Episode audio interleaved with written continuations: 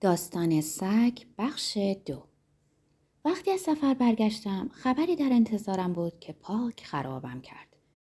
یک هفته پیش از آن روز آرگوس در تصادف با کامیونی مرده بود و پنج روز بعد از آن ساموئل خودکشی کرده بود. این ضربه دهکده رو تکون داده بود. هنوز به خونه نرسیده بودم که خاربار فروش با صدایی به گریه آمیخته خبر رو به من داد و گفت خدمتکار دکتر آقا رو در آشپزخونه نقش زمین پیدا کرده با پاره های مخش غرق خون بر کاشی های دیوار پاشیده. بنا به تشخیص پلیس دکتر با تفنگ تیری در حلق خود خالی کرده بود. با خودم گفتم مرحبا چه عالی. واکنش اشخاص نسبت به مرگ هرگز اونطور نیست که انتظار میره. احساس دلم به جای اندوه تحسین بود.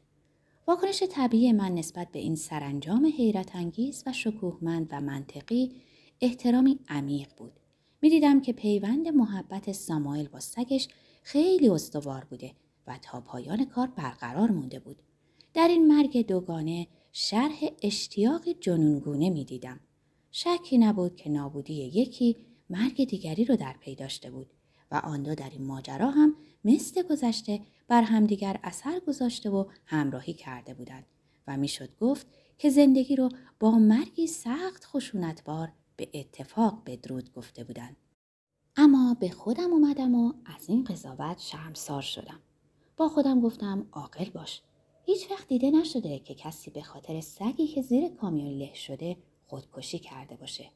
چه بسا که سامایل از مدتها پیش خیال خودکشی داشته و هر روز اجرای این خیال رو به فردا مینداخته چون نمی‌خواسته که همدمش رو بی صاحب و سرگردون بذاره و وقتی که این همدم از میون رفته اون قصد خودش رو عملی کرده. شایدم درست بعد از مرگ آرگوس مطلع شده که به بیماری وخیم و بی علاج مبتلاست و به این شکل خواسته که از احتضار دراز و دردناکی آسوده بشه. آره علت انتحار اون باید چیزی از این قبیل بوده باشه. یه رشته تصادف نامنتظر. میگن از قصه خودکشی کرده. هیچ وقت کسی برای سگش که زیر کامیون رفته خودکشی نکرده. اما هرچه بیشتر این احتمال رو انکار می‌کردم فکر اون در ذهنم ریشه گیرتر می‌شد و بدیهیتر به نظر می رسید. افکارم پریشون و اعصابم خسته بود. این بود که به جای رفتن به خونه به کافه پترل رفتم. به احترام دوستم ساموئل و زنده داشتن یادش. همراه اهل دهکده. افسوس حرفای مردم پرتنین تر از خیال پردازی های من بود. پشت میز بار، دور میزا، روی پهنه پیاده رو که بعضی مشتری های کافه اونو با وجود هوای سرد دلچسبتر از داخل کافه میافتن و آب جوششون رو اونجا می نوشیدن با هم گپ می زدن. همه معتقد بودن که دکتر هیمن تاب ماتم سگ دلبندش رو نداشته و خودکشی کرده. باید می‌دیدید چه جوری لاشه پخش و پلای سگش رو از روی خاک جمع می‌کرد. آدم وحشت می‌کرد. گفتین وحشت آور قصهش وحشتناک بود؟ نه کینش چند بار نره کشید که نه و سرش رو به طرف آسمون بلند کرد و به آسمون توف انداخت. چشماش از خون سرخ شده بود. بعد رو به سوی ما که به طرفش می‌رفتیم کرد و من خیال کردم که می‌خواد هممونو بکشه ولی ما که تقصیری نداشتیم اگه به جای چشم خنجر داشت ما حالا دیگه اینجا نبودیم. این ماجرا کجا اتفاق افتاد؟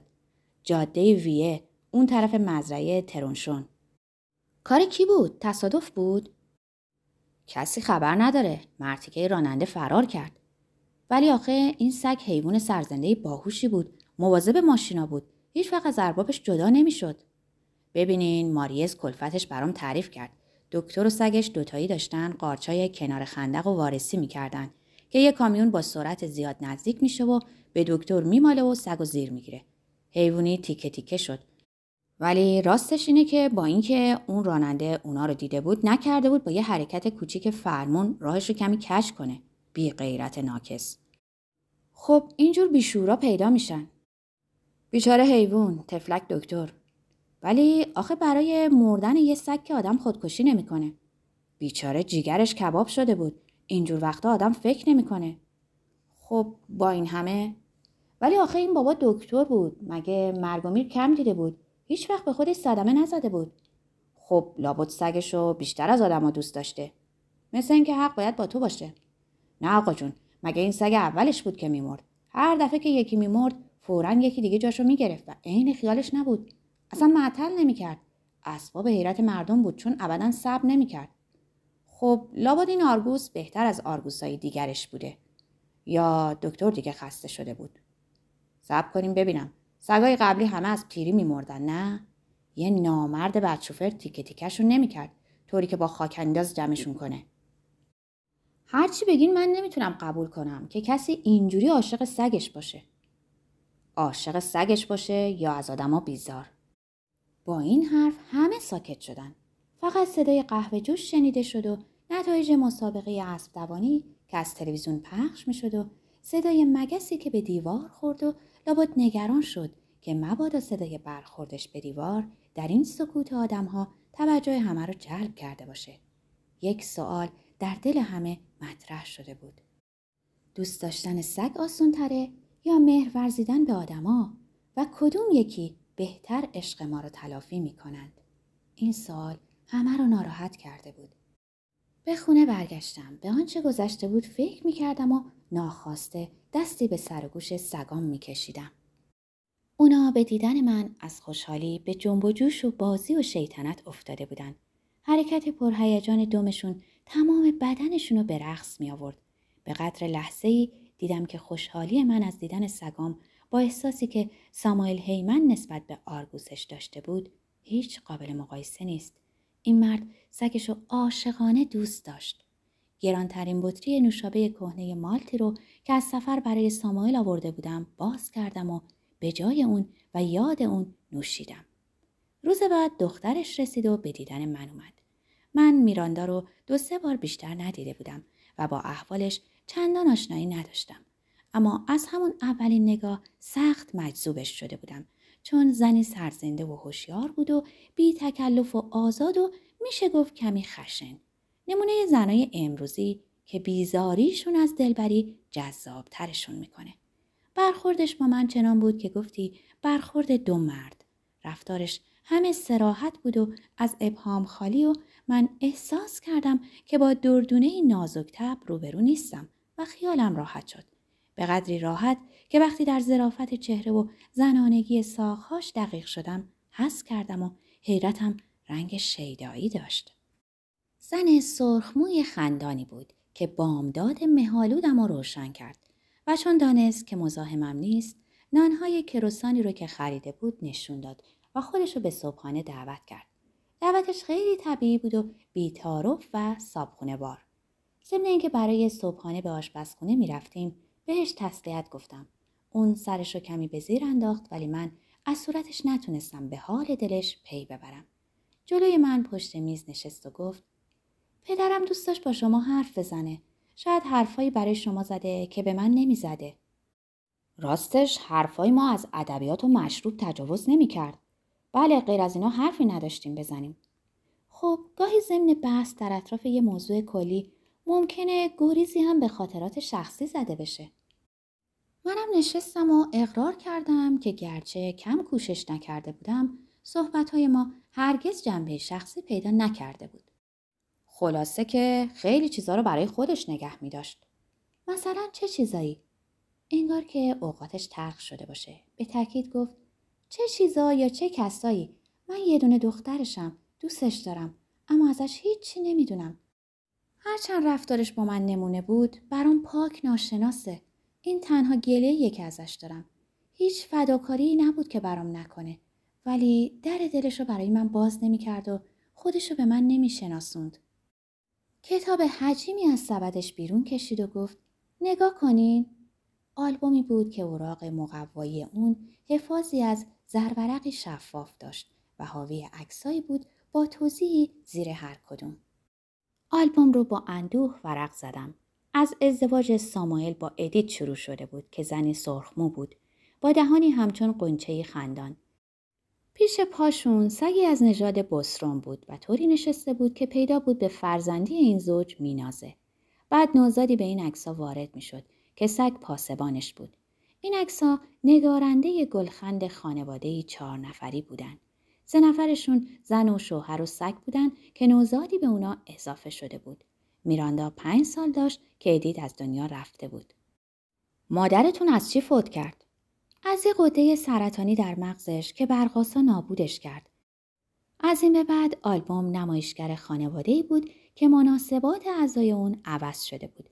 سگ در کنار ساموئل جای همسرش رو گرفته بود و میراندا جلوی اونا جای سابق آرگوس رو. میراندا با لحن کوبنده پرسید شما درباره این آلبوم چی فکر می‌کنی؟ عجیبه که هیچ عکسی از کودکی و نوجوانی پدرتون در اون نیست. پدر مادرش در زمان جنگ مردن. پدرم هیچ وقت میل نداشت از اونا حرفی بزنه. از قربانیان نازی ها هم چیزی نمی گفت. من از پدر بزرگ و مادر بزرگ و برادرها و خواهرای اونا هیچی نمی‌دونم. فقط اونه که از جنگ جون سالم به در برده. چطور؟ در زمان جنگ در یه پانسیون کاتولیک مخفی بوده. یه کشیش کاتولیک اونو زیر بالا پرش گرفته و پنهانش کرده بود. کشیش پدر آندره خب درباره عکسا چیز دیگری به نظرتون نمی‌رسه؟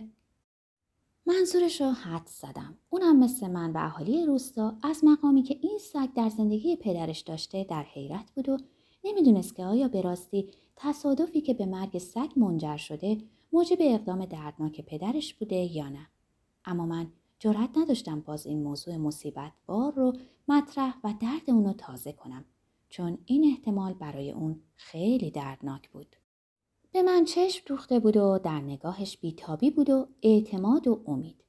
عاقبت زیر لب گفتم ببینم میراندا رابطه شما با سگای پدرتون چطور بود؟ آه تسکینی کشید چون دید که سوالم همون بود که اون می‌خواست. فنجون قهوهش رو سر کشید و به پشتی صندلیش تکیه داد و چشم به من دوخته و گفت پدرم هیچ وقت بیش از یه سگ نداشت و این سگ همیشه از نژاد بسترون بود و اسمش هم همیشه آرگوس بود. من حالا پنجاه سالمه و چهار تا سگ اونو شناختم. چرا بسترون؟ نمی‌دونم. اسمشون چرا همیشه آرگوس بود؟ اینم نمی‌دونم. رابطه شما با سگا چطور بود؟ میراندا مردد موند مثل اینکه دوست نداشت احساسش رو در این زمینه بیان کنه ولی میل داشت که از عهده این کار بر بیاد. من همشون رو دوست داشتم. عاشقانه دوست داشتم. اولا برای اینکه سگای خوبی بودن. همه بانشات و خوشبازی و مهربون و خیلی وفادار. از این گذشته برای من برادر و خواهر بودن. عبارتش رو ناتمام گذاشت و بعد از کمی فکر افسود جای مادرم هم بودن و کمی هم جای پدرم. اشک در چشماش جمع شد. حرفایی که زده بود برای خودش هم عجیب بود. من سعی کردم کمکش کنم و گفتم میراندا برادر و خواهر رو می‌فهمم چون پدرتون سرپرستشون بود و همراه و همبازی شما بودن. ولی چرا مادرتون اینو نمی‌فهمم؟ مات موند. غایب شده بود. به زمین خیره مونده بود و از سکون و بینوری چشماش پیدا بود که در دل و به میان خاطرات خود به جستجو رفته. آرگوس بهتر از پدرم به احوال دل من پی می برد. اگه غصه ای داشتم یا باری بر دلم بود یا به علتی خجل بودم آرگوس فورا بو می برد. حال درون منو حدس می زد. مثل یه مادر و این حال رو به پدرم می فهموند. بارها میون من و پدرم میانجی شده و به او فهمونده بود که باید به من توجه کنه. حرفامو گوش کنه و منو به درد و دل برانگیزه. اینجور وقتا پدرم از اون اطاعت می‌کرد. آرگوس روبروی ما راست میشست و ما رو زیر نظر می‌گرفت و می‌خواست ببینه که من چطور آنچه او به احساس دریافته بود به زبون عجیب و پیچیده انسانها برای پدرم توضیح میدم. لحن صحبت میراندا شیرینتر و صداش نازکتر شده بود. ضمن مرتب کردن موهاش دستش میلرزید. همون دختر بچه شده بود که وصفش رو می‌کرد و خودش خبر نداشت. ادامه داد. از اینا که بگذریم آرگوس بود که منو میبوسید و نوازش می‌کرد. مثل یه مادر. پدرم خلق خوددار و فروبسته خودش رو بر من تحمیل می‌کرد. من و آرگوس ساعتها روی فرش پهلوی هم افتاده به خیال بازی و گفتگوی بی کلام میگذروندیم. آرگوس تنها جانداری بود که من به تنش دست می‌زدم و تنها زندهی که خودشو به من میمالید. مثل یه مادر. نه؟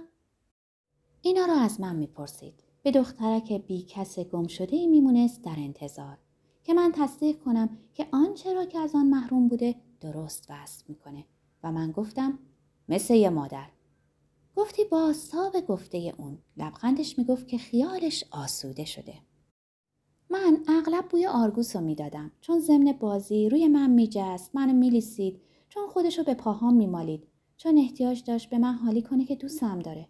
آرگوس بوی خاصی داشت. حالا که پدرم بویی نداشت. خود رو دور می‌گرفت. یا اگه بویی داشت بوی پاکیزگی بود. یعنی بوی تمدن بوی اتکلون و داروهای گندزدایی. بوی یه آقا یه پزشک. فقط آرگوس بود که بوی خاص خودشو داشت. منم بوی اونو داشتم. نگاهشو به روی من بالا آورد و من از زبون اون گفتم مثل یه مادر. این حرف سکوت طولانی در پیداش که من جرأت نداشتم اونو بشکنم.